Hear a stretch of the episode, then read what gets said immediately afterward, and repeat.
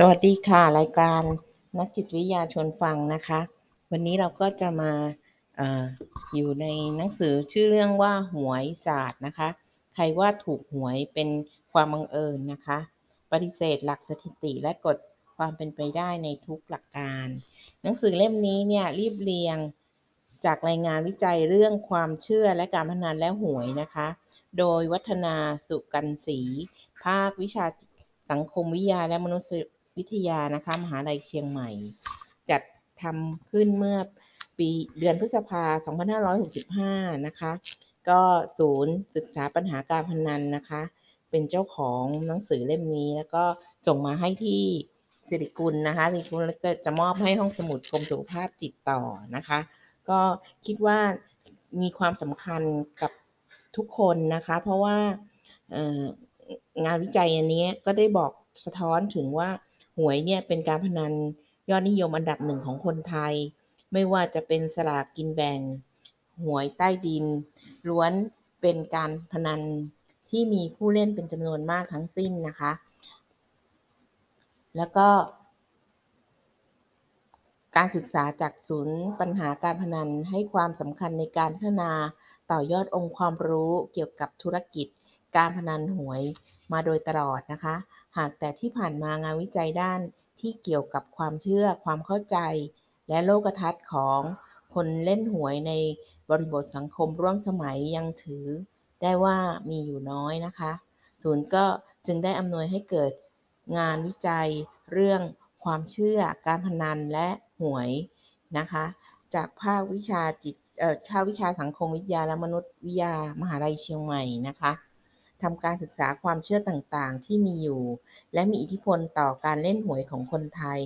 โดยพิจารณาเชื่อมโยงกับบริบททางสังคม และวัฒนธรรม เศรษฐกิจ การเมือง และก็ธุรกิจในยุคทุนนิยมสมัยใหม่นะคะ เพื่อช่วยให้เราเห็นภาพ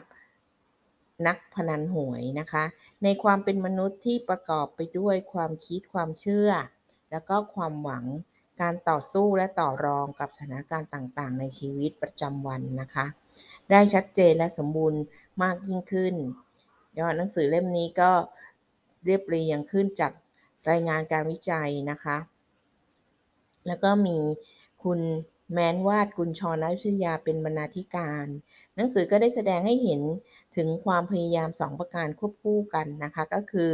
ความพยายามที่จะมองนักพนันหวยอย่างพินิจพิเคราะห์ ขณะเดียวกันก็มองอย่างอย่างละเอียดอ่อนนะคะ ละเอียดละออต่อความเป็นมนุษย์ ส่วนแรกของหนังสือเนี่ยจะนำพาท่านนะไปทำความเข้าใจ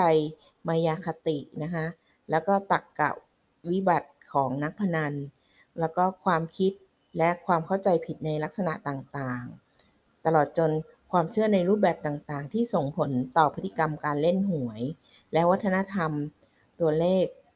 เด็ด ของคอหวยนะคะ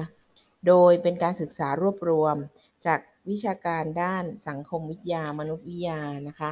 การใช้เหตุผลแล้ววิทยาศาสตร์ การรู้คิดสมัยใหม่ ซึ่งแม้จะอธิบายพฤติกรรมบางอย่างที่ดูไม่ค่อยสมเหตุสมผลของนักพนันได้ แต่อาจารย์วัฒนาก็ตั้งข้อสังเกตไว้ว่า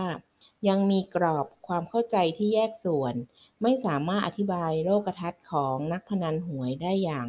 ครบถ้วนสมบูรณ์นะคะ ส่วนหลังของหนังสือก็จึงเป็นความพยายามที่จะเข้าใจโลกของนักพนันหวย ว่าเหตุใดหลักความเป็นไปได้ หลักเหตุผล หลักทางสถิติที่วิทยาศาสตร์สมัยใหม่ ให้การยอมรับ จึงไม่เป็นที่ยอมรับในหมู่นักพนันนะคะ ขณะที่ความเชื่อเรื่องโชคลางเนี่ยแล้วก็โชคลาภเนี่ยอำนาจเหนือธรรมชาติสิ่งศักดิ์สิทธิ์ อิทธิพล ต่างๆนะคะ หรือมีปฏิหารกลับมาเป็นเรื่องที่ยอมรับและดูจะเข้ากันได้กับโลกทัศน์ของนักพนันหวยมากกว่า อีกทั้งยังเข้ากันกับทุนนิยมสมัยใหม่ ได้อย่างไม่น่าเชื่อนะคะศูนย์ก็ยังหวังว่าศูนย์ศึกษาปัญหาการพนันนะคะ ก็หวังว่างานชิ้นนี้จะเป็นประโยชน์ ต่อการทำความเข้าใจการเล่นหวยของคนไทย เป็นองค์ความรู้พื้นฐานที่จะสามารถใช้ศึกษาต่อยอด หรือเป็นประโยชน์ต่อการออกแบบนโยบายหรือมาตรการในการจัดการปัญหา จากการพนันที่มีประสิทธิภาพต่อไปนะคะ ก็ในในเล่มเนี้ยค่ะ ทางผู้เขียนก็เขียนเป็นตอนๆไปนะคะ มีทั้งหมดประมาณ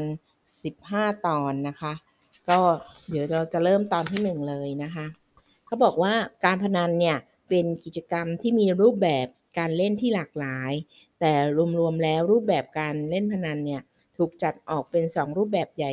เท่านั้นก็คือ การพนันที่อาศัยทักษะ หรือเรียกว่าเกม of skill นะคะ ผู้เล่นมักจะมีความรู้ การจากการค้นคว้าหาข้อมูล มีทักษะประสบการณ์ หรือความสามารถบางอย่างในการเล่น แต่ก็ไม่มีทักษะความชำนาญขั้นเอกอุขนาดไหนที่จะขจัดความไม่แน่นอนออกไปได้หมดนะคะ หรือควบคุมผลลัพธ์ได้เบ็ดเสร็จ การพนันที่เป็นเรื่องของความบังเอิญนะคะ หรือเกมออฟแชนนะคะ ผู้เล่นไม่มีความเกี่ยวข้องใด ๆ กับการดำเนินการหรือการตัดสินใจใด ๆ กับการพนัน เพราะไม่สามารถควบคุมหรือจัดการผลลัพธ์ที่ได้ คาดการอะไรไม่ได้นะคะ การจะถูกหรือไม่ถูกรางวัล เป็นเรื่องของกฎความเป็นไปได้นะคะ หรือเรียกว่า law of probability นะคะ และสิ่งที่เกิดขึ้นไปแล้วไม่มีผลใด ๆ ต่อสิ่งที่จะเกิดขึ้นต่อไป ไม่ว่าผู้เล่นจะพยายามตั้งอกตั้งใจในการเล่นขนาดไหน ทุ่มเทกับการเล่นอย่างไร ไม่ว่าจะทำอะไร สิ่งที่ทำจะไม่มีผลอะไรต่อการเล่น สิ่งที่พอจะทำได้ก็คือการปล่อย ให้ทุกอย่างเป็นเรื่องของความบังเอิญ และเฝ้ารอว่าอะไรจะเกิดขึ้น การพนันที่ขึ้นอยู่กับความบังเอิญ มีลักษณะน่าสนใจเป็นพิเศษสำหรับคนเล่น ก็คือความเท่าเทียมกันอย่างสมบูรณ์ เมื่อการพนันแบบนี้ตัดทักษะความสามารถออกไป ความบังเอิญก็จะตัดความแตกต่าง หลากหลายของคนเล่นออกไปด้วย ไม่ว่าจะเป็นเรื่องคุณวุฒิ ความอดทน ความอุตสาหะ แล้วก็ความรู้หรือการศึกษา และฐานความเป็นอยู่